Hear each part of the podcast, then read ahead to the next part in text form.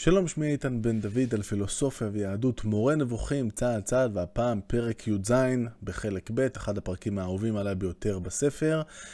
בפרק הזה הרמב"ם ינחית את מת הסנדלרים, את הבעיטה לחיבורים נגד הטיעונים של אריסטו לגבי קדמות העולם.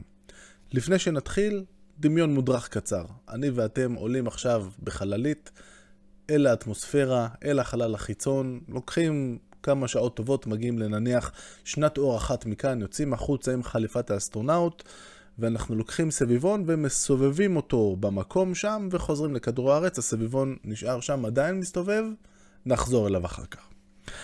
כל מחודש שהתהווה לאחר שלא היה, אפילו אם החומר שלו היה נמצא והוא רק פשט צורה ולבש אחרת, טבעו לאחר שנתחדש נגמר והתייצב, אחר מטבעו משעת התהוותו והתחלת יציאתו מן הכוח אל הפועל. טבעו זה אחר גם מן הטבע שהיה לו בטרם התחיל לנוע לקראת היציאה מן הכוח אל הפועל. כשאנחנו מסתכלים על דבר מסוים, אחרי שהוא כבר הגיע לידי מציאות והתייצב, הטבע שלו שונה מזה שהיה כשהוא היה בתהליך ההתהוות. משל לדבר. שטבעו של זרע הנקבה, בימיו של הרמב"ם לא ידעו על ההמצאה החדשה של הביציות, וחשבו שיש זרע נקבי שבגדול מסתובב שם עם אדם, מאוד מסביר את כל התופעות המשונות שמתרחשות בקרב הנשים, הדבר המוזר הזה של המחזור החודשי וכו'. אז משל לדבר שטבעו של זרע הנקבה, בשעה שהוא דם בכלי הדם, הוא אחר מטבעו של אותו זרע נקבי בשעת ההיריון, לאחר שנגע בו זרע הזכר והוא החל לנוע. טבעו באותו זמן, אף הוא אינו טבעו של בעל החיים שהגיע לשלמות לאחר היוולדו. אי אפשר להביא ראיה מכל הבחינות, או במילים אחרות משום בחינה, מטבעו של דבר שהתהווה, נגמר והתייצב במצבו השלם ביותר, למצבו של אותו דבר בשעה שהוא נע להתהוות, כשהוא רק התחיל להתהוות. כן, אין להביא ראיה ממצבו בשעת תנועתו למצבו לפני שהחל לנוע.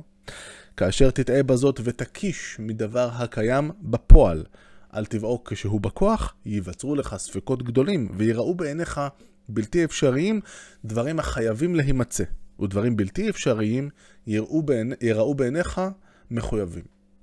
עד עכשיו הכל היה באוויר, אנחנו עדיין זוכרים את הסביבון שם בחלל, ועכשיו משל האי המפורסם של הרמב"ם, קצר, קטלני, מעורר קנאה והערצה, הנה זה בא.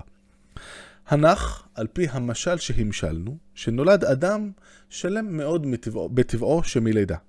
אמו מתה אחרי שהניקה אותו במשך מספר חודשים, וגברים בלבד השלימו את חינוכו של נולד זה באי בודד עד שהגיע לבגרות, השכיל ורכש דעת, מבלי שראה מימיו אישה או נקבה מנקבות שאר בעלי החיים. לא מאוד סביר, אבל זרמו איתנו, מה שנקרא ניסוי מחשבתי. והנה הוא שאל איש מבין אלה שהיו עמו, כיצד הגענו לידי מציאות, ובאיזה אופן נוצרנו? הנשאל ענה לו, כל פרט מבינינו התהווה בבטן, סליחה, התהווה בבטן פרט ממיננו, נקבה, בצורה כזאת. כל פרט מבינינו היה קטן בגופו בתוך הבטן, נע, ניזון, צומח כמעה כמעה בהיותו חי, עד שהוא מגיע בגודלו לגבול מסוים. אז נפתח לו פתח בתחתית הגוף, ממנו הוא מגיח ויוצא, והוא ממשיך לצמוח אחרי כן עד שהוא נעשה כפי שאתה רואה אותנו. אותו נולד יתום, ישאל בהכרח ויאמר, ואותו אחד מבינינו, האם בשעה שהיה קטן בבטן, נע וצומח, היה אוכל, שותה, נושם בפיו ובאפו ומוציא רעי? ואז אמרו לו, לא. אזי ימהר, בלי ספק, לחשוב זאת לשקר. ויבנה הוכחה שכל הדברים האמיתיים האלה נמנעים, אינם אפשריים, מתוך שהוא מקיש מן הנמצא השלם הקבוע, כלומר, הדרך שבה פועל גוף האדם כשהוא כבר במצבו השלם, ויאמר, כאשר מונעים מכל פרט מבינינו לנשום חלק של שעה, הוא מת ותנועותיו פוסקות. כיצד ניתן אפוא להעלות על הדעת שפרט מבינינו יהיה בתוך מחל אטום המקיף אותו, בתוך חללו של גוף, במשך חודשים, והוא חי ומתנועע? בעוד שאילו אחד מבינינו היה בולע ציפור, היא הייתה מתה מיד עם הגיעה לקיבה, כל שכן לבטן התחתונה. כל אחד מבינינו אם לא יאכל מזון בפיו ולא ישתה מים, ימות בלי ספק, כמו כעבור ימים ספורים. כיצד אפוא יישאר אותו פרט חי במשך חודשים בלי אכילה ושתייה? כל אדם האוכל ואינו מפריש רעי, ימות כעבור ימים ספורים תוך כאבים חזקים ביותר. כיצד אפוא שהה זה במשך חודשים מבלי להפריש רעי? לו נקבו את בטנו של אחד מאיתנו, היה מת כעבור כמה ימים. כיצד אפוא טוענים שטבורו של אותו עובר היה פתוח? וכיצד אינו פותח את עיניו, ואינו פורס את כפיו ופושט את רגליו, בא בשעה שכל איבריו שלמים ואין בהם מום כפי שטענתם? כך ימשיך את ההיקש כולו, שאי אפשר כלל שהאדם ייווצר באופן זה. התבונן אפוא במשל הזה, ולמד ממנו לקח, אתה המעיין, ותמצא שמצבנו ביחס לאריסטו שווה לזה. כי אנו, קהל ההולכים בעקבות משה רבנו ואברהם אבינו, עליהם השלום, מאמינים שהעולם הובא, כאן זה הובא עם ה' ו' ה', בצורת כך וכך, והיה כך מכך, ונברא כך אחרי כך. והנה, מתחיל אריסטו לחלוק על דברנו, ולהביא נגדנו ראיות מטבע המציאות הקבועה השלמה הקיימת בפועל, אשר אנו מודים לו שאחרי שנתייצבה והגיעה לשלמות, אינה דומה אף במשהו למה שהייתה בשעת ההתהוות, ושהיא הובאה לידי מציאות לאחר היעדר גמור. כלומר, נזכיר את מה שכבר דיברנו עליו כמה פעמים קודם לכן. ההוכחות של אריסטו לקדמות העולם נשענות בעיקר על כך שהוא מסתכל על העולם, על המציאות כפי שאנחנו רואים אותה כרגע. אנחנו רואים שהכוכבים נעים בתנועה שאינה מאיתה, היא תנועה שהיא קבועה. ומכיוון שכך, אפשר להבין שלפני שעה הם נעו בדיוק באותה צורה, וגם לפני שעתיים, וגם לפני שנה ולפני שנתיים, ומכיוון שהתצפיות על הכוכבים הם בזמנו של אריסטו כבר בני מאות ואלפי שנים, הוא כבר יוצא מתוך הנחה שזה תמיד היה ככה, העולם תמיד התנהל בצורה הזאת. זאת בעצם הנקודה העיקרית שממנה הוא בונה את ההוכחות שלו, או את הראיות שלו, טענות שלו, לקדמות העולם. וכאן אה, בא הרמב"ם ובמתקפה הכל כך אלגנטית הזאת אומר, אתה פשוט לא יכול לעשות את זה, זה לא תקף. זוכרים את הסביבון קודם? הוא רחוק מפה שנת אור אחת שלמה. זה קצת פחות מרבע מהמרחק בין מערכת השמש לכוכב הכי קרוב. בהנחה הסבירה שאף כוכב שביט לא מתנגש בדבר הזה, או חללית של עוד כל מיני אנשים שיבואו אחרינו לא יתנגשו בסביבון הזה, הוא ימשיך עוד מאה אלף שנה, עוד מאתיים אלף שנה ועוד מיליון ושני מיליון שנה להסתובב בדיוק באותה צורה. ואם כל השני מיליון שנה האלה אנשים ירימו טלסקופים, הם יראו אותו מסתובב באותה מהירות, בלי להאט וכו'. ולפחות לפי הפיזיקה של אריסטו, כמובן שם אנחנו יודעים קצת יותר על פיזיקה וכו', הם היו מגיעים למסקנה שהסביבון הזה תמיד היה קיים. הוא לא האט, הוא לא מאט, הוא לא מאיץ וכו', הוא תמיד היה קיים, תמיד הסתובב באותה מהירות וכו'. עכשיו אנחנו יכולים להיפרד לשלום מהסביבון שלנו ולחזור אלינו כאן בכדור הארץ. איזו טענה קיימת נגדנו מכל מה שהוא אומר, הוא זה אריסטו כאן. מכל שאר הטענות, מכל סך הטענות שהרמב"ם מביא אותם, הביא אותן בהרחבה בפרקים האחרונים. הטענות האלה מחייבות רק את מי שטוען שטבעה הקבוע של המציאות הנוכחית מורה שמציאות זאת מחודשת, והרי כבר הודעתיך שאת זאת אינני טוען. כלומר, אנחנו לא באים לטעון ולהוכיח, כן, העולם בטוח מחודש, העולם בטוח נברא. הרמב"ם כבר הודיע את דעתו שאי אפשר להוכיח שהעולם אכן נברא אחרי שהוא לא היה קיים. אבל הרעיון הוא כאן רק לערער את ההוכחות של אריסטו לכך שהעולם תמיד היה קיים. וכמו שראינו, הטקטיקה תהיה בהמשך להראות שעם שתי העמדות האלה האפשריות, לא זו בלבד שהן בתיקו, אלא אפילו יותר סביר, כמו שנסה הרמב"ם להראות לנו בהמשך, לטעון שהעולם אכן מחודש. יכול להיות שחלקכם עכשיו רצים כבר קדימה ואומרים, אוקיי, בסדר, זה נחמד לנפץ ככה את החלומות והשאיפות של אריסטו, מה אכפת לנו, אבל מה קורה עם המפץ הגדול? מה קורה עם תפיסת העולם הפיזיקלית המודרנית שלנו? נחזור לזה אה, בהמשך. הרי אני חוזר איפה הוא מציין לך את עיקרי שיטותיו של אריסטו, ואראה לך כיצד שום דבר מהן אינו מחייב אותנו כלל, שהרי טענתנו היא שהאל הביא את העולם כולו לידי מציאות מן ההיעדר, ויצר אותו עד אשר הגיע לשלמות, או לשלמות כפי שאתה רואה אותו. אריסטו אמר שהחומר הראשון אינו מתהווה ואינו קלה. החומר הראשון זה החומר ההיולי שממנו נבעו ארבעת החומרים שאנחנו רואים אה, כאן אה, בעולם שלנו. הוא התחיל להביא ראיות לכך מן הדברים המתהווים וחלים, והבהיר שמן הנמנע שהחומר הראשון יתהווה. וזה נכון, כי אנו לא טענו שהחומר הראשון התהווה, כמו שבן אדם מתהווה מן הזרע, ולא שהחומר הראשון קלה, כמו שבן אדם קלה אל העפר, אלא טענו שהאל הביא את החומר הראשון לידי מציאות מלא דבר, מן ההיעדר, כשהוא כפי שהוא, לאחר הבאתו לידי מציאות. כלומר, כל דבר מתהווה ממנו, וכל מה שהתהווה ממנו יחלה אליו. הוא לא יימצא מעורטל מצורה, זה אחד העקרונות של התפיסה האריסטוטלית, אין חומר ללא צורה בכלל. ההתהוות והכיליון נגמרים בו. ואילו הוא אינו מתהווה כפי שמתהווה מה שמתהווה ממנו, ואינו קלה כמו מה שקלה אליו, אלא הוא נברא. וכאשר רוצה בוראו, מתישהו בעתיד, הוא מביאו לידי היעדר גמור ומוחלט. ממש כך אנו אומרים גם באשר לתנועה. נזכיר כאן שהתנועה זה לא רק תנועה פיזית במרחב, אלא בעצם כל סוג של שינוי. כי הוא, אריסטו, הביא ראיה מטבע התנועה שהיא אינה מתהווה ואינה קלת. תמיד הייתה תנועה והתנועה לא יכולה להיפסק. התופעה של השינוי היא אינהרנטית לעולם, תמיד היה את השינויים וכו'. וזה נכון, כי אנו טוענים שלאחר שהתנועה נמצאת בטבעה זה הקבוע לה, שוב לא יהיה תואר שהיא תתהווה כליל או תכלה כליל, כמו שמתהוות התנועות החלקיות המתהוות, וכמו שקלות התנועות החלקיות. וכן הדין בכל מה שמתחייב מטבע התנועה. זאת אומרת, אותו טיעון, זה שבעולם שלנו כמו שאנחנו רואים אותו, המאפיין של השינויים הוא, זאת אומרת, הכל משתנה כל הזמן, השינוי תמיד קיים, זה נכון. אבל זה לא אומר שזה תמיד היה קיים ככה, אלא מנקודת זמן מסוימת, הטבע של המציאות הוא כזה שמכאן והלאה השינוי תמיד קיים. כמו כן, הקביעה של התנועה הסיבובית אין התחלה, כי זה לא כמו תנועה קווית שאנחנו צריכים להתחיל מנקודה א' ולעבור לנקודה ב'. אז הקביעה של התנועה הסיבובית אין התחלה היא נכונה, לאחר שבא, שהובא לידי מציאות, הגוף הכדורי הנע בסיבוב. בתנועתו, אחרי שהוא כבר נוצר, אין להעלות על הדעת התחלה.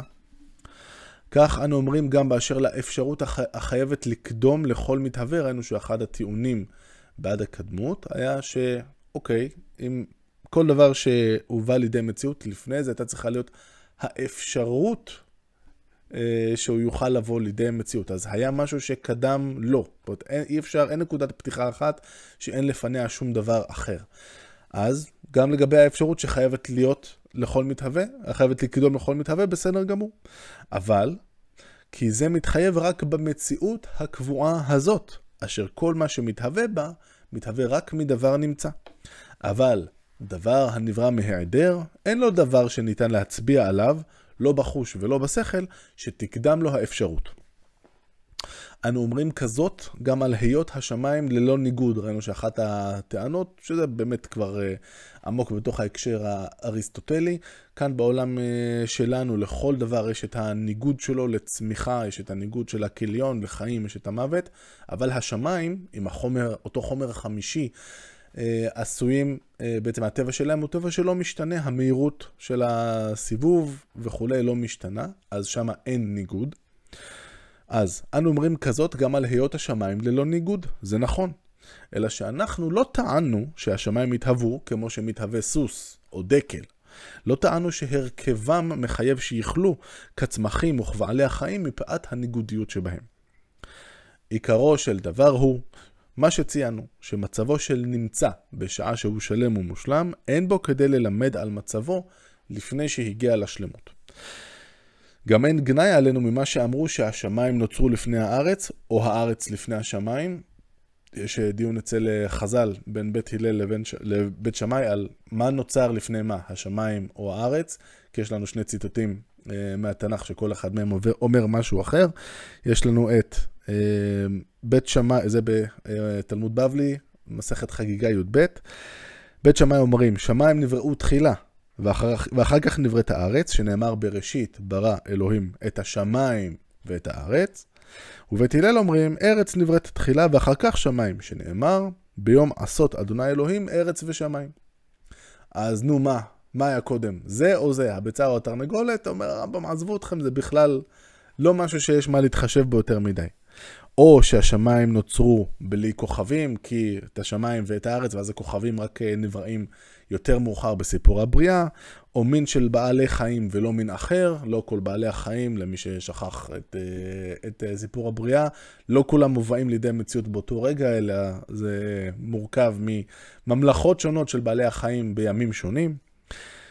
שכן כל זאת היה בשעת התהוות המכלול הזה.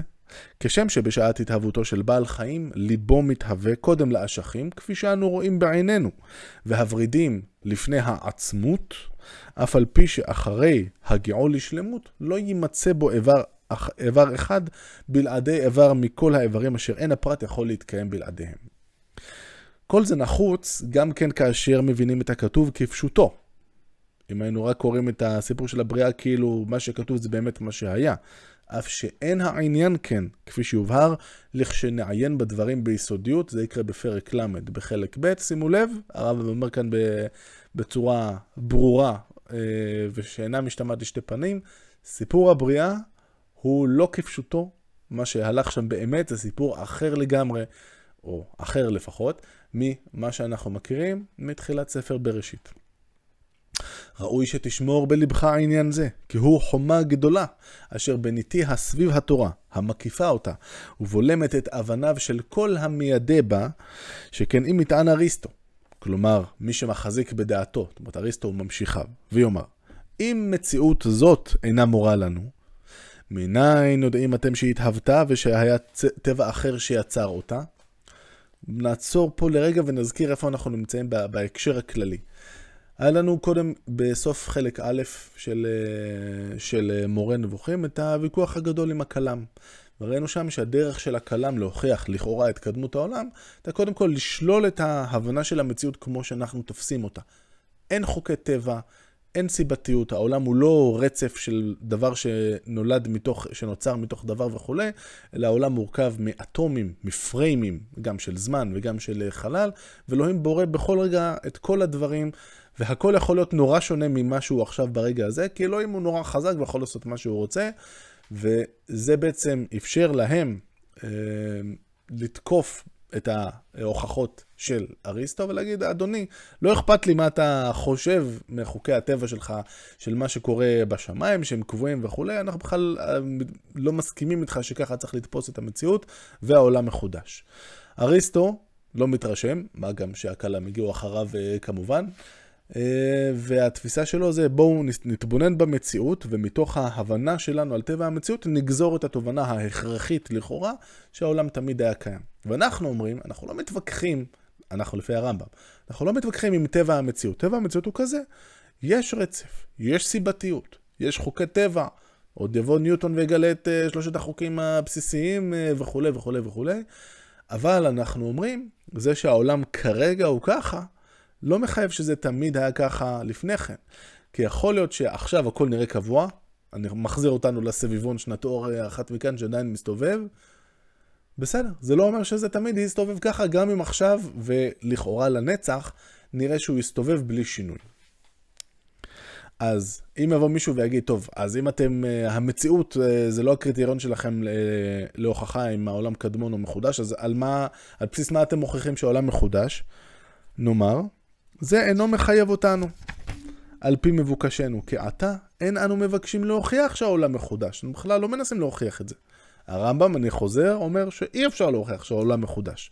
אלא מה שאנו מבקשים הוא האפשרות שהעולם מחודש, במילים אחרות להפריך את הטענה שהכרחי שהעולם תמיד היה קיים.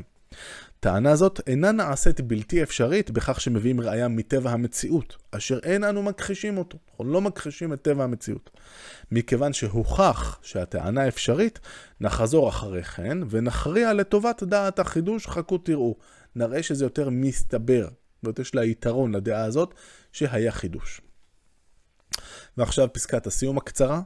בתחום זה לא נשאר אלא שיבוא הטוען ויטען שהיות העולם מחודש נמנע לא מצד טבע המציאות, אלא מבחינת מה שהשכל קובע באשר לאלוה. מדובר בשלוש הבחינות שהקדמתי וציינתי לך, ראינו את זה בפרק י' ד', היו שם בסך הכל שבע הוכחות לקדמות העולם. ארבע הראשונות היו מטבע המציאות, והשלוש האחרונות מטבעו של אלוהים. והרמב"ם צריך יהיה להתמודד גם עם השלוש האלה. שמהן, מהשלוש טענות האלה, הם מביאים ראיות לקדמות העולם מצד האלוה. לא מבחינת המציאות, אלא מניתוח מושג האלוהים. הנה אראה לך בפרק שיבוא, וזה הפרק הבא, פרק י"ח, מאיזו בחינה יש לעורר ספק ביחס עליהן, עד ששום ראיה מהן לא תיקון. אז ראינו כאן את המתקפה הבאמת יעילה מאוד של הרמב"ם, שבסופו של דבר הסיבה שהוא נחשב, הוא אכן נחשב, בימי הביניים, לאחד ההוגים הבולטים באופן כללי בעולם, ולא רק במחשבת ישראל, שם מעמדו הוא כמובן בלתי מעורער, אז יש לו שתי, שתי תרומות חשובות לשיח העולמי. הוא עלה לכותרות עם שני נושאים. אחד, תורת התארים השליליים, שראינו בפרקים פחות או יותר סביב נ"ד, בחלק הראשון של מורה נבוכים, וכאן עם המתקפה ה... מבריקה והמאוד מוצלחת נגד אריסטו. הבטחתי שנדבר רגע על מה קורה עם תפיסת העולם שלנו, אז מה אנחנו יודעים להגיד על העולם היום? היקום, כמו שאנחנו יודעים להגיד בתצפיות שלנו, הולך ומתפשט. מהרגע שהתחלתי את הסרטון עד עכשיו, העולם מתרחב קצת. זאת אומרת, עכשיו הוא ככה, קודם הוא היה קצת יותר קטן, הוא היה ככה. לפני שעה הוא היה עוד יותר קטן, ואנחנו לוקחים את הסיפור הזה אחורה, ועם חישובים מחישובים שונים, מגיעים למסקנה שהעולם שלנו לפני שלוש עשרה מיליארד שנה, ומה שהוא היה כבר ממש ממש קטן, ובעצם מכאן המפץ הגדול, זאת ההתפשטות, זה לא ההוכחה היחידה שיש לנו, יש לנו גם את מה שנקרא קרינת הרקע, אבל בסופו של דבר, זאת אומרת, התיאוריה של המפץ הגדול היא תיאוריה שנשענת על ניתוח טבע המציאות, כמו שאנחנו יודעים לשפוט אותה, את המציאות, לשפוט אותו, את טבע המציאות. ויכול להיות שהכלים שיש לנו לעשות את זה הם כלים הרבה יותר טובים מזה של אריסטו. אבל יש לנו פה כמה נקודות לשים לב אליהן. אחת, אנחנו כבר ירדנו מהעץ של אריסטו וגם של הרבה הוגים אחרים, שהדברים הם מוכחים ואי אפשר לטעון אחרת. אנחנו כבר מדברים במדע המודרני, בפילוסופיה של המדע, על תיאוריות. קרל פופר, בין המאה ה-עשרים, ניסח את הדברים בצורה שמקובלת על כולם פחות או יותר בימינו. אנחנו לא מתיימרים להגיד שאנחנו פיצחנו את העניין הזה לגמרי, יש לנו את התיאוריה של המפץ הגדול, שההסבר הכי טוב לתופעות הנצפות, לעובדה שהעולם עכשיו מתפשט, זה ההסבר הכי טוב, מצוין. וכמובן שקשה מאוד להתווכח עם הדבר הזה, ואין עוד תיאוריה שמצליחה להסביר בצורה טובה את, ה, את העניין הזה. במסע האישי שלי, בתור נער, שלא אהב את כל העניין של שלוש עשרה מיליארד שנה, ורצה מאוד שישמר עדיין כאפשרות מספר אחר, כמו למשל חמשת אלפים שבע מאות שמונים וארבע שנה, אז כשמנסים ככה למצוא הסברים, אז אחד ההסברים אומר, טוב, אוקיי, בסדר, אבל יכול להיות שהעולם עדיין נברא לפני כך וכך שנים, אבל העולם היה מסודר ככה מההתחלה, שהכוכבים כבר במרחק נורא גדול, הגלקסיות במרחק נורא גדול אחד מהשני, אחת מהשנייה, ואלוהים נותן להם את הפוש הזה, ככה שזה רק נראה כאילו זה נוצר לפני שלוש עשרה מיליארד שנה וכולי, אבל בעצם היה את הדחיפה הזאת, שזה פחות או יותר הדברים שהרמב"ם אומר כאן בפרק הזה, אז גם אני פיתחתי לי איזה, איזה אמירה כזאת. הסיבה שאני הראתי מזה אחר כך, היא שזה כבר מניח לאלוהים, כאילו זה כבר מתחיל להיות לא כל כך לגיטימי.